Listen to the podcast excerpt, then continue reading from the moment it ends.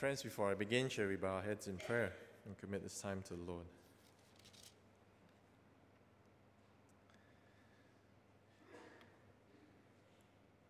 Heavenly Father, in your mercy and grace, will you meet us where we are, and through the power of your Holy Spirit, bring to life the words that comes off these pages, and through this earthen vessel before you, Lord, broken, and yet you pour out your Spirit through each and every one of us.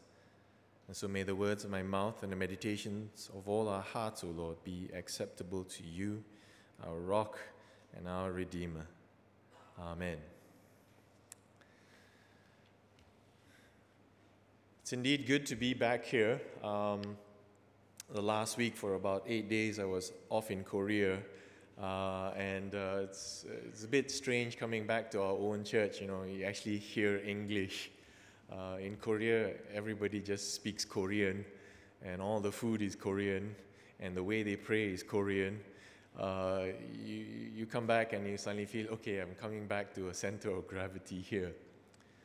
But one thing I've taken away from understanding about the Koreans is, um, is in a way, the way they pray. Uh, when they pray, everybody starts lifting up their voices and praying, and you hear this great, uh, I don't know how to describe it, it's almost waves of sound and voices uh, lifting up. So I wonder sometimes what would happen if our churches started to pray as fervently as they would uh, maybe we might need to organize a trip and take you there because I describe it as one thing and you're there, it's a totally different thing.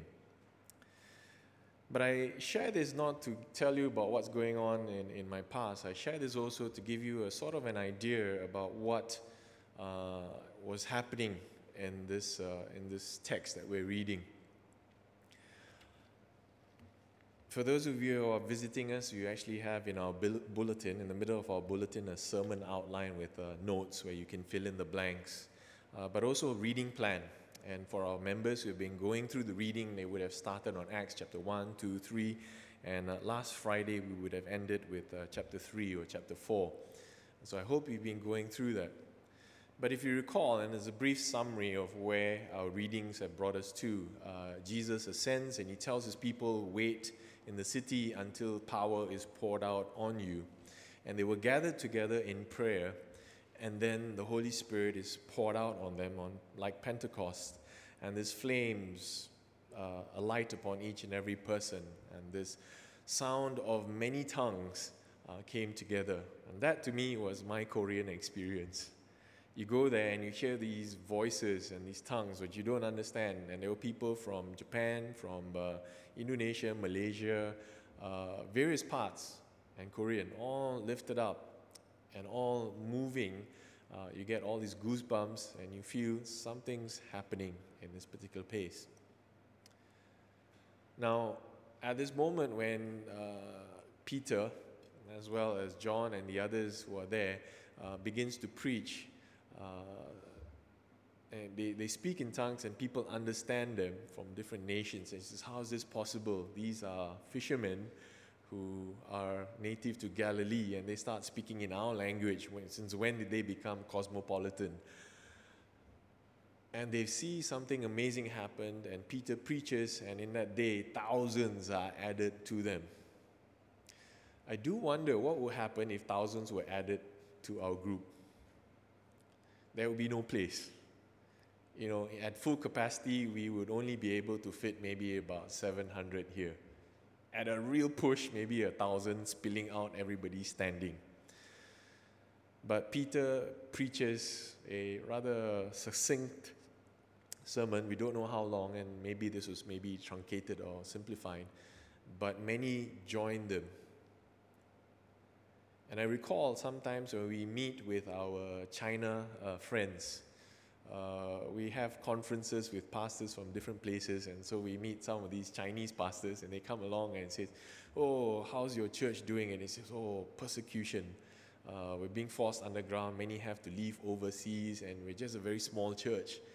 And so when we ask them, uh, how many in your congregation because they said they were small. small for them is about 3,000 to 5,000. And so when I say ours is about 600, I say, oh, very small. But what would happen to us if suddenly God did something to add to our numbers? Would we be able to cope? And the reality is, church now and church during the time of Peter and the apostles, where we talk about the Acts, uh, the book of Acts, is really more about the acts of the Holy Spirit through the apostles. Because it's the movement of the Holy Spirit that suddenly it goes about and it spreads. Has it happened in Malaysia before? Yes. It has happened in numerous spots where some places we don't even know.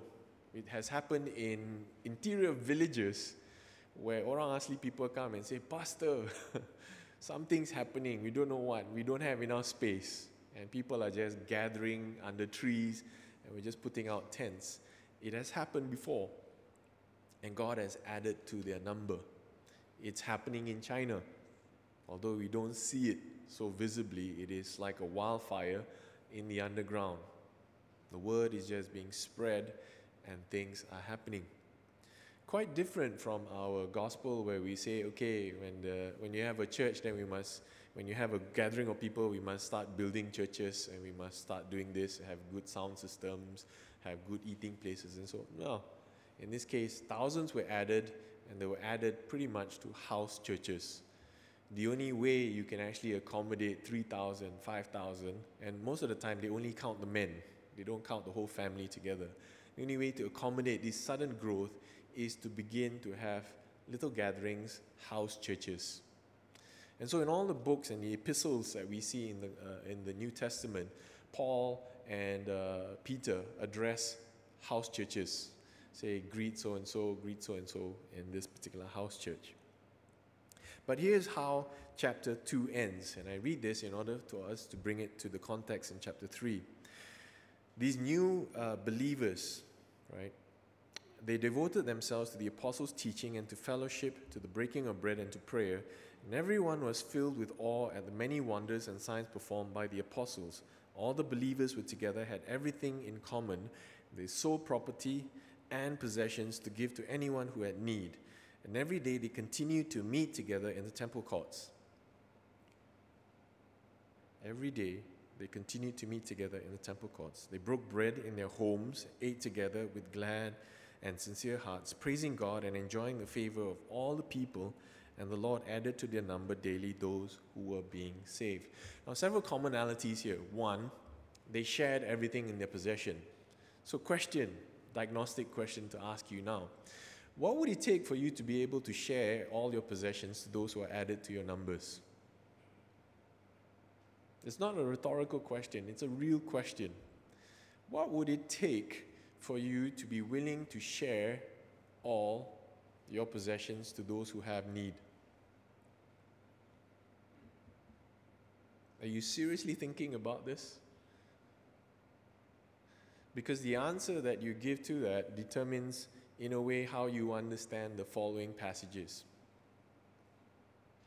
Let me put it again in a, another context when Jesus uh, came to Peter and John and Andrew and said, Follow me, they dropped everything, all the fishing business and all that they had, they dropped everything and followed Jesus immediately. What would it take for someone to leave their career and their family business in order to follow a carpenter who is going around talking about certain things? Now, if I were to seriously put myself in those shoes, I think I would only do that if I encountered something that was worth giving up everything for. In other words, they were calling me to a higher, bigger, larger vision of things than what I was holding on to. Same thing you do with a kid. If he's got in his hand ice cream, the only way he's going to let go of the ice cream in order to get something better would be you offer him something that's even better than ice cream. And so these people, this, this uh, thousands of people who had come, had encountered something that was worth more than all that they had, the possessions that they had. And Jesus said, The kingdom of God is like a man who finds this precious pearl And when he's found it, he gives everything in order to have that pearl. You let go of all these small, insignificant things to grab on to the greater, larger thing. And so, with that understanding in mind, which is, which is how this uh, Acts has been written, we go into uh, chapter 3. And in chapter 3, we have this picture of a, a, a, uh, a lame person from birth. So, let's read that. One day, Peter and John were going up to the temple at the time of prayer at 3 in the afternoon. Okay, some of your books would say uh, 9 in the ninth hour or 3 in the afternoon. Jewish timetable begins 6 a.m. in the morning, roughly. So you add 9, that's uh, 3 p.m. So the next question that might come to you okay, so if the Jews pray at 3 p.m., are there any other times that they pray? Yes. Uh, 9 a.m. in the morning, 12 in the noon, 3 p.m. Okay, a bit like the Muslims, you know, five times a day, but effectively every every three or four hours uh, we do that. Now, I'm not saying this so that, okay, uh, let me put in my diary now, I'm going to do this. No, it's not a ritual thing. But it was a pattern that was established. Uh, so I'd ask, do you establish a pattern of prayer for yourself? But in this case, that's not the focus. The focus is about Peter and John who are going to the temple to pray. So they are almost going to the temple daily. That's also something for us to think about. Do you come to church daily?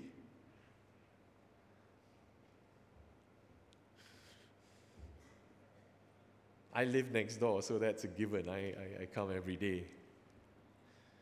But I know when I was in Korea, every day when we were there, we see people just streaming in and going out, streaming in and going out. Don't know what they do, but they tell me that everybody there owns the church. In other words, they are part of the church. They don't go there and they say, ah, this thing is not fixed. Uh, why is maintenance not doing their job? No, uh, what they tell me is uh, the evangelists, the elders, the pastors, they get their hands dirty. I asked an evangelist, so what does your role do? Do you evangelize? He said, yeah, that's part of it.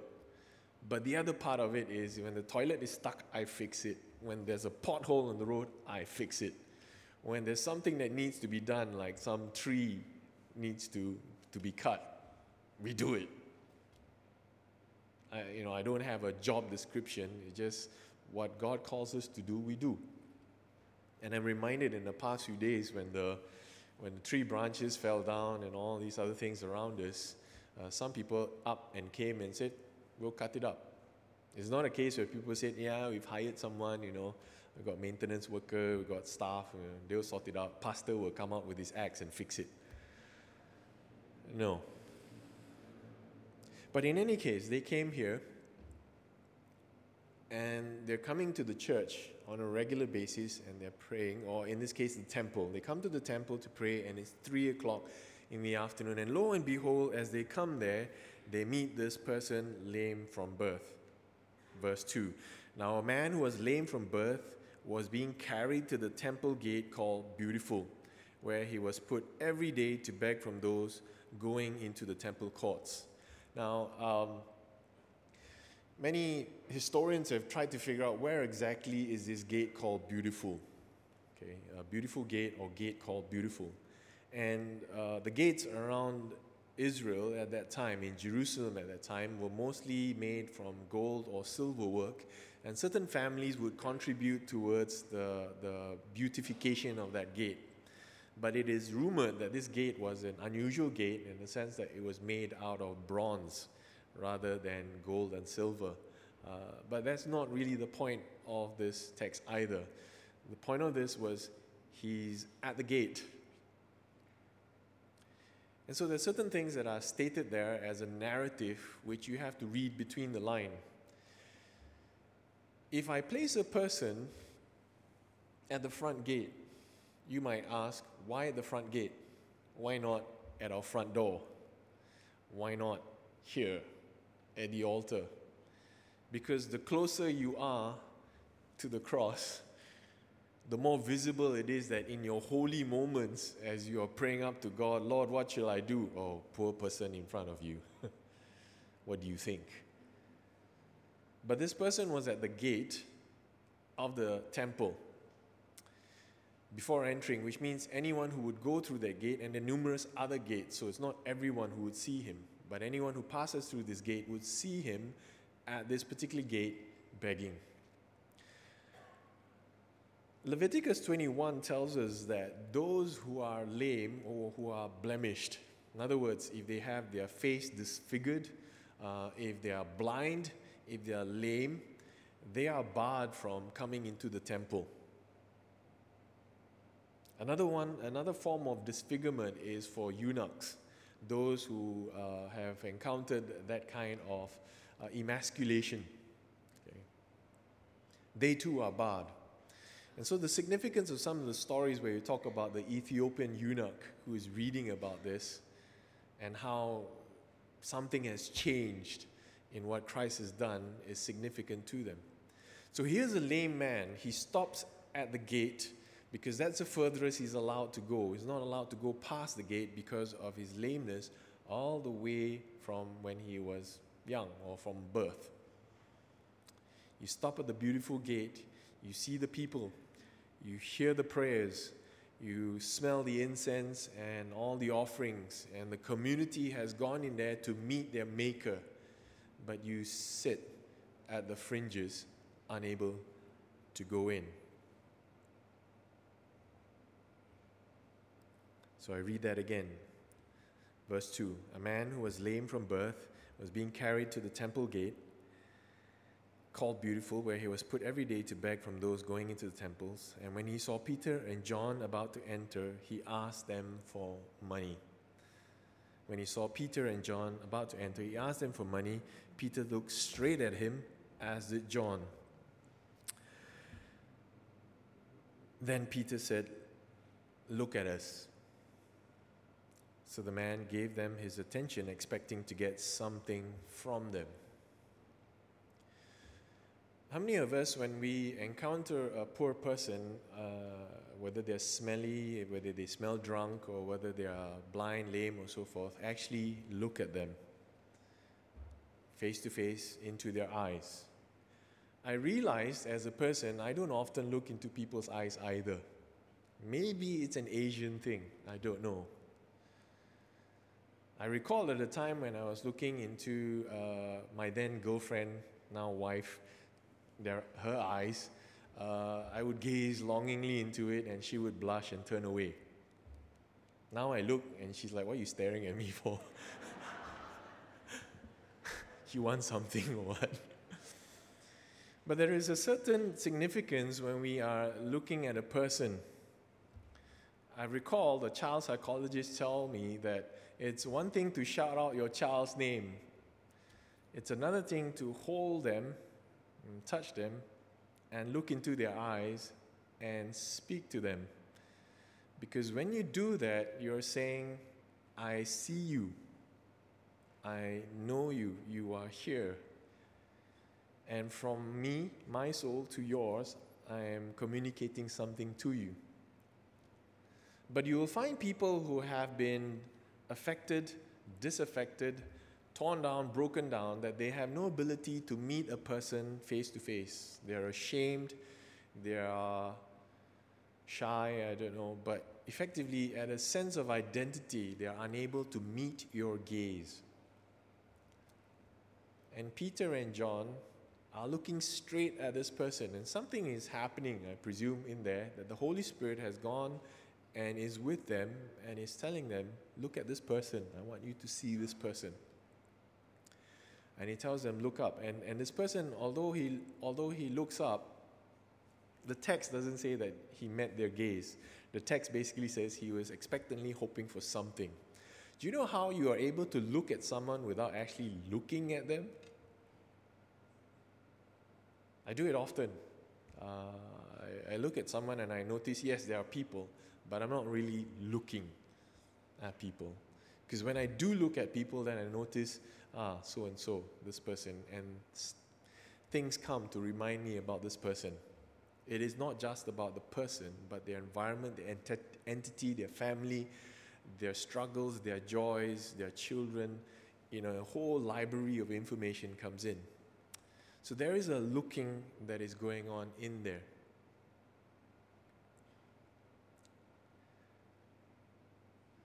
So, the first point I want to bring across to you in the ministry of the Holy Spirit that comes into us, when Peter and John demonstrate this particular activity where they looked at these people, are we looking at the people that we are ministering to? Is this a mechanical charity that we give, or is it a personal encounter? And I find this is a particularly consistent theme in Christianity, in the New Testament and even in the Old Testament, that there is this personal encounter at the deep to deep, uh, mystery to mystery, soul to soul, spirit to spirit, speaking about a personal encounter. It is not a mechanical charity where I'm just throwing money around, don't care where it lands. And I've realized uh, that in the times of recent years, uh, ministry has changed somewhat, where you have people like World Vision, or even uh, some of our friends here who are giving towards the work that we do in Cambodia. Numerous friends that I have in the past would be giving money to institutions, but after a couple of years, they stop because they say, I don't know what they're doing with it. I know it's a good cause, but I'm just giving money. But what they have not stopped in doing is when they give to people whom they are aware of and what they know about. And so when we give them reports and say, uh, this money that you are given for so and so, this is where they're at, that connection is deeper. That connection is to a real person. I know, I know sometimes World Vision, I've got a couple of kids that I sponsor. World Vision will ask me, Would you like to travel there?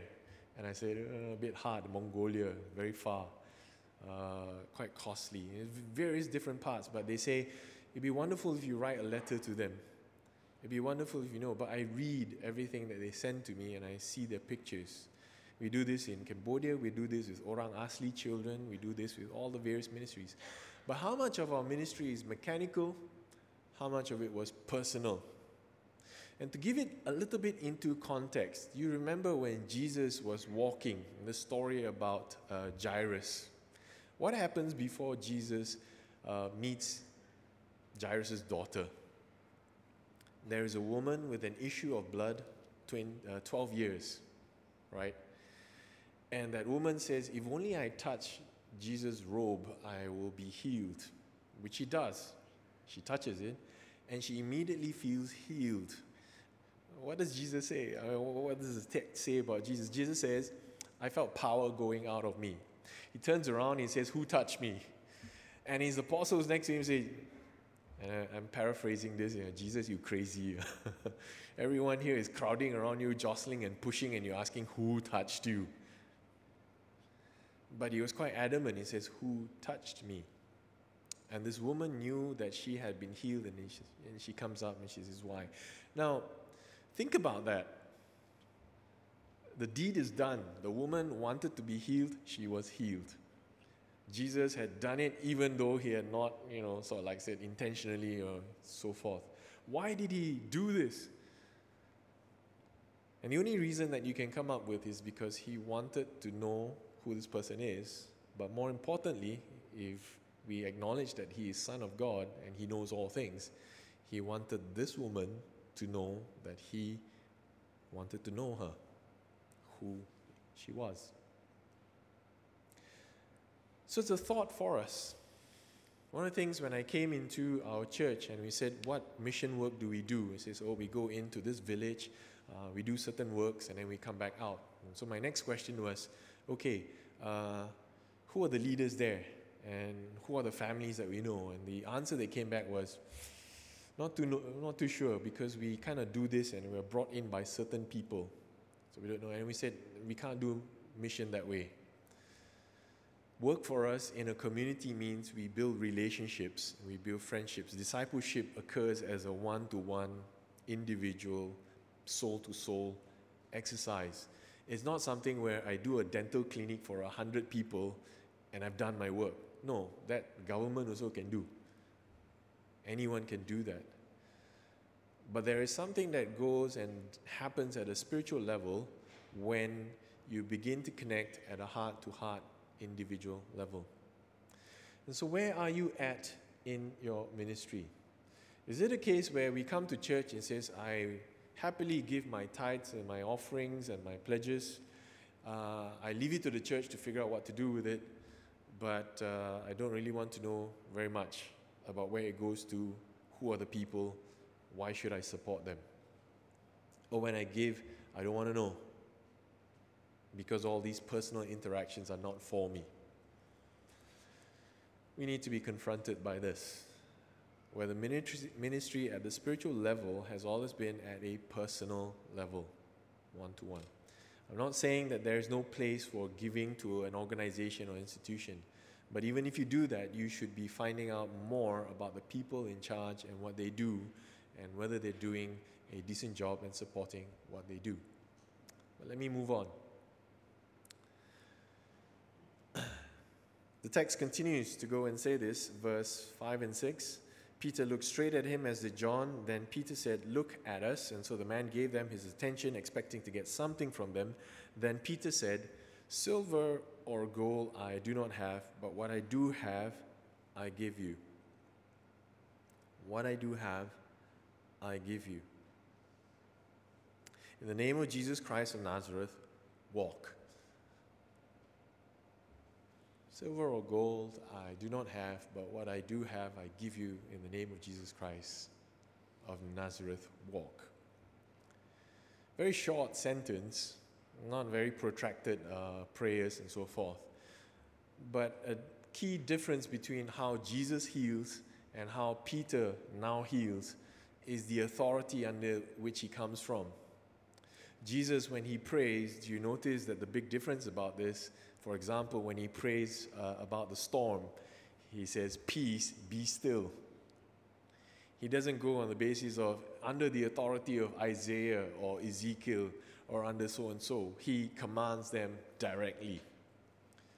And so, Peter, in this form, is doing the first miracle empowered by the Holy Spirit after Pentecost under the authority of Jesus and pointing all the way back to Jesus of Nazareth. Not of his own, not of his own ability, but to Jesus Christ of Nazareth. Specific mention of Nazareth there, because if I say Jesus Christ, you're like, yeah, we know Jesus Christ. But why does the record say Jesus Christ of Nazareth? Because every Jew at that time would say, can any good come out of Nazareth? Is there anything good that comes out of it? So imagine, you know, you, you go, say, I come from Malaysia and I go to Korea and I, I say to them, Where are you from? And say, I'm from Penang. Where? Can any good come out of Penang? And Jesus of Nazareth, small, remote, distant places. And you know, when I tell the orang asli, kamu datang dari mana ya? Uh, Labu. Labu mana? Posendrut tempat kecil, orang semua tak tahu. I asked them where they come from, and they say it's a very small place, very remote, and all that stuff. I said, well, yeah, Jesus came from Nazareth. It was also a very small, remote fishing village. Dead end. Well, you know, a farming community, less so a, a fishing village, fishing villages in, in Galilee. But it is in the authority, in the character, in the name, in the person of Jesus Christ. So, what did Peter give? Not silver, but not gold. But what he gave was he gave wholeness that comes through faith in the name of Jesus Christ. Wholeness. I had a friend of mine who uh, qualified as a medical doctor uh, he, he became a doctor because he encountered missionary doctors. He was based in Australia. He encountered missionary doctors who would fly out and they would go to remote places and do this medical work. So he aspired to be that and he became a doctor. But after he became a doctor and practicing for a few years, he decided, I want to do my theological studies. So one day I sat down with him, uh, it was Dr. Peter Lau. I said to him, Hey, Peter, You're a doctor. What made you become a, a professor of theology? And he said, Do you know, I, I, could, I could sort of like do the medical thing in the hospital, but I realized that you can possibly help people to heal their bodies, but it's a totally different thing trying to heal their hearts and their spirit. That only God can do. And so he decided to pursue it that way. He was pursuing a wholeness of the spirit, mind, body, and soul, not just a resolution of the body. But for this particular person, this wholeness effectively meant they would be able to now walk. And you recall, I mentioned to you just now, Leviticus chapter 21 has specific injunctions that say if you have a blemish, blind, lame, uh, physically scarred, you would be barred from entering the temple, fellowship with the community in the most intimate and holy of places. But because now he would be able to walk and no longer had this blemish, the shame has been rolled away, and he would be able to come finally through the gate for the first time in his life.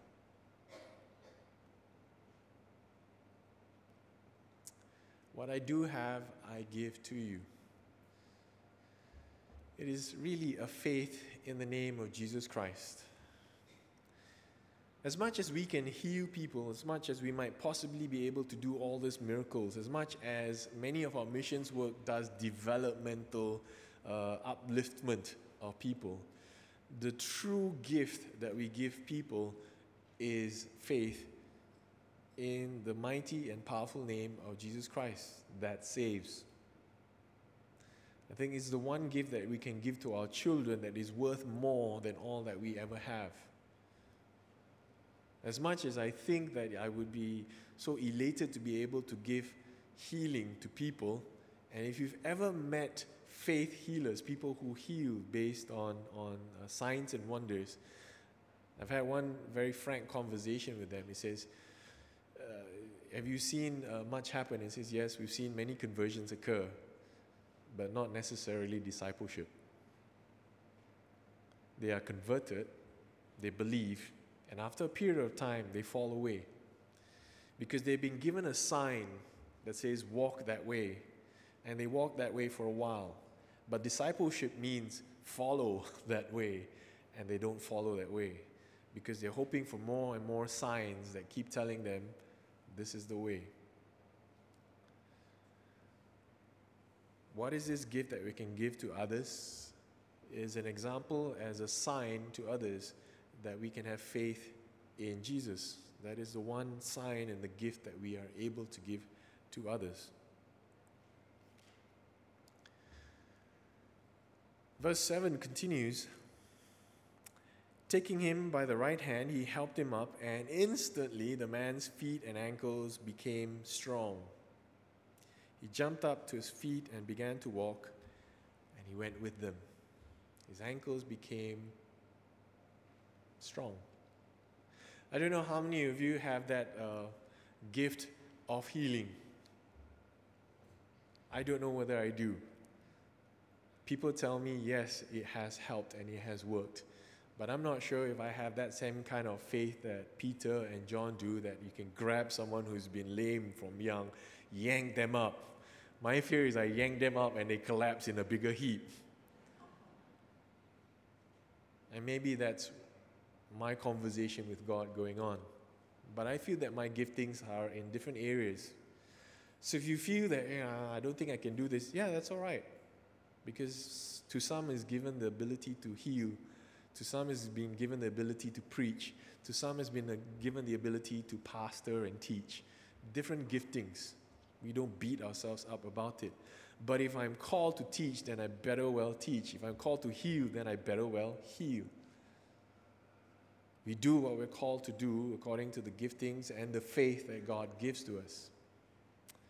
And so there is a certain element of putting yourself out and saying, I'm standing on this faith not on my faith, but on the God behind my faith. And that God is a mighty, awesome faith, even if my faith is small as a mustard seed. The verses continue. Leaping up, he stood and began to walk, entered the temple with them, walking and leaping and praising God.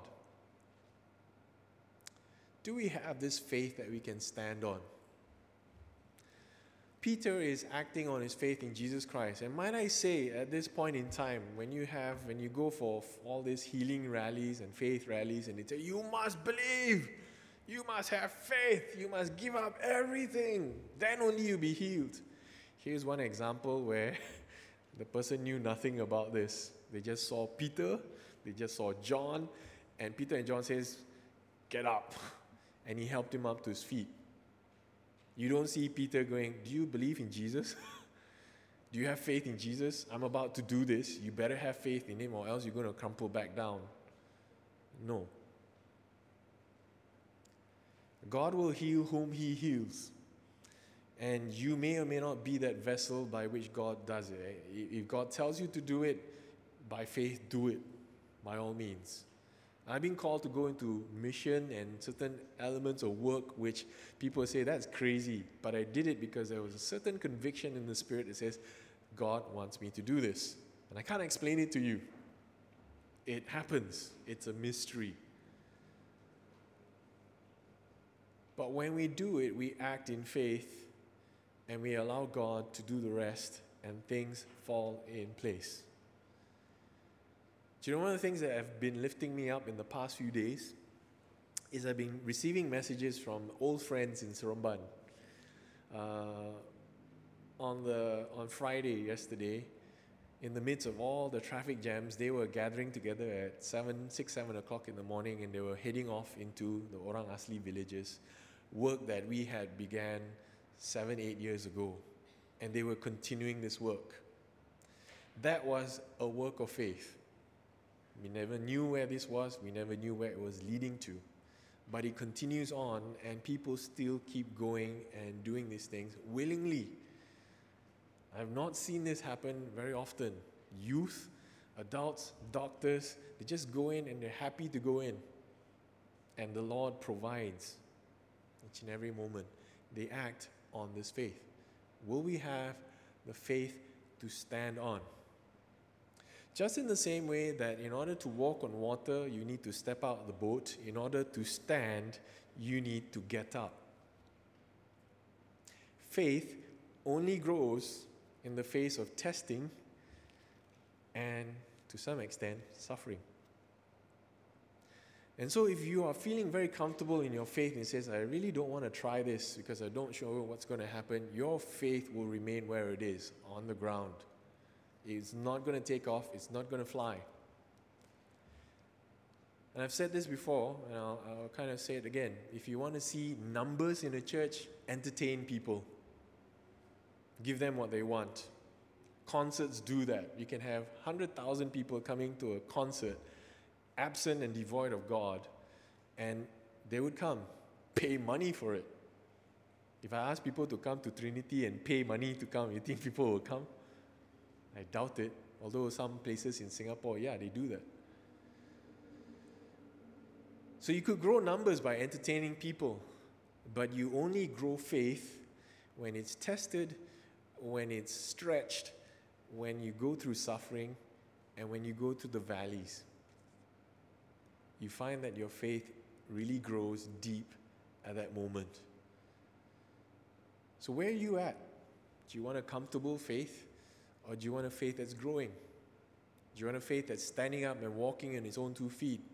Or do you want to continue having people carry you every day to the church? I say this to my young friends in church as well, second generation, third generation. They come to church because people are carrying them to the temple gate and they're, they're lovely. The kids tell us, in all honesty, Pastor, teacher, I'm only here because my parents bring me here, or my grandparents drag me here. I'd rather be somewhere else. I'd rather be sleeping. And it's an honest statement. It's a very true statement for me, too, for a large period of time. Sunday was the best time when all the cartoons were on on TV. And then parents say, Go to church. But there comes a day when I have to stand on my own two feet and stand on my own faith, not a borrowed faith, and to be able to walk through the gates myself and begin to worship God. And this is a challenge for all our friends and all our people. We can carry them to the gate, but they need to be made whole in faith to be able to walk in on their own. Going forward, let me leave you some thoughts about this. Is your ministry personal? Or are you at a point where you say, I've been scarred too many times and I really don't have time to get to know people? It's too painful. I did ask a doctor once, he says, You know, some of these people that come to you, they are church members, your friends. How do you deal with this? I say, well, there's a certain element of professionalism where we, we say what we need to do and we do what we do and we're, we cut off our emotion.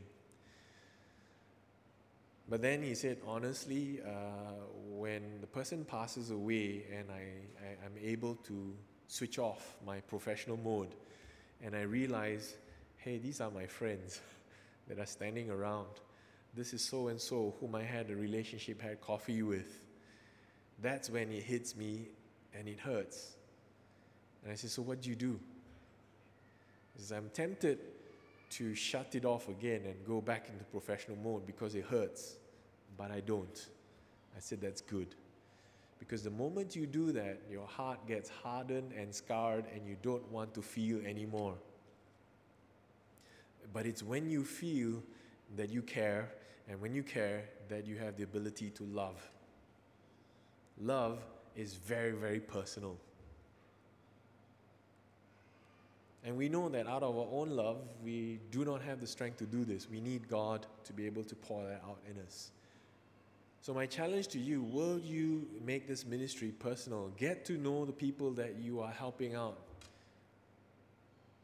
And, I, and, and if you're wondering, you know, uh, I'm not involved in the church, well, yeah, maybe you have your workplace do you know what's happening with your colleagues and your staff?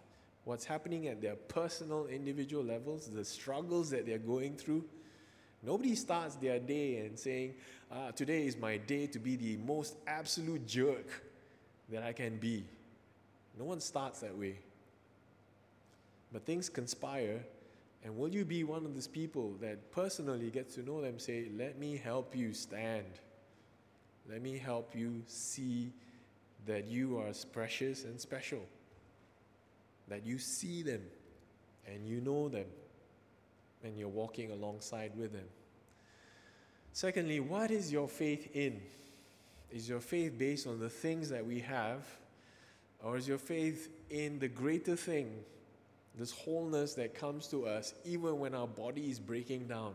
Because I tell you this, although he was healed and he was able to walk into the temple, at some point in time, things are going to break down again and eventually he will pass away. These are signs that point us to a greater reality. Figure out that reality. Don't rely so much on the signs because the signs will fade. Our faith, no matter how small, ought to be in a great God. Hold on to that. Thirdly, when was the last time God came through for you? More importantly, when was the last time you tested and said, Lord, I'm going to trust you with this, and what you call me to do, I'll do it? And again, if you're wondering and saying, I'm waiting for God to tell me what to do, maybe you ought to read the Bible then, because it tells you what you ought to do. That is the Word of God alive for you. And faith only grows when you put it to test, when you stand on it. Will you be there? Three points, very good Methodist sermon. but let me add a fourth one that is a bit of a secret hidden thing. Throughout the whole gospel here, and even throughout Jesus' time, Jesus sent out the disciples two by two. And here you have mention of Peter and John. And although John doesn't say very much, he's a silent person who's there. But the writer mentions Peter, John, Peter, John, Peter, Peter, John, Peter to point out the fact to you that this is a team ministry. You don't do this solo. As a pastor, there are many times when I have to do counseling and I have to make sure that people are aware that this is going on. And so, this bonus point for you to think about is who are you accountable to? And who are you partnering with in walking this journey together?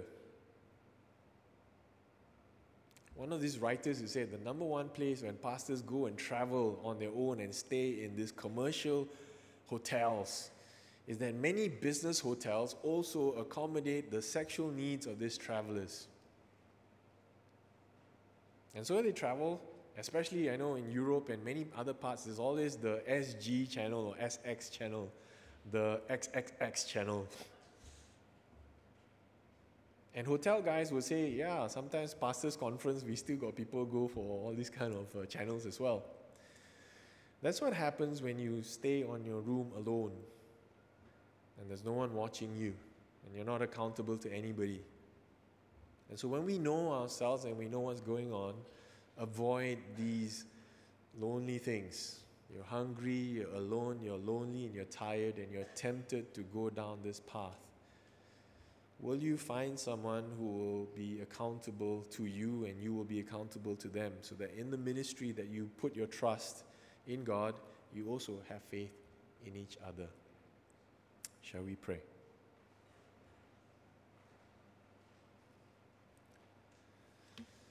Dear Lord, in your mercy and grace, many words have gone forth, but may your word and your word alone remain in our hearts to change us, to challenge us, to disturb us, but above all, Lord, to grow our faith in our Lord Jesus Christ.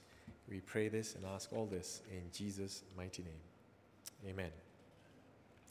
Friends, let's prepare our hearts for this time of Holy Communion. Let me invite you to uh, come with thanksgiving to the Lord. Let me invite the ushers, uh, communion stewards, to come forward.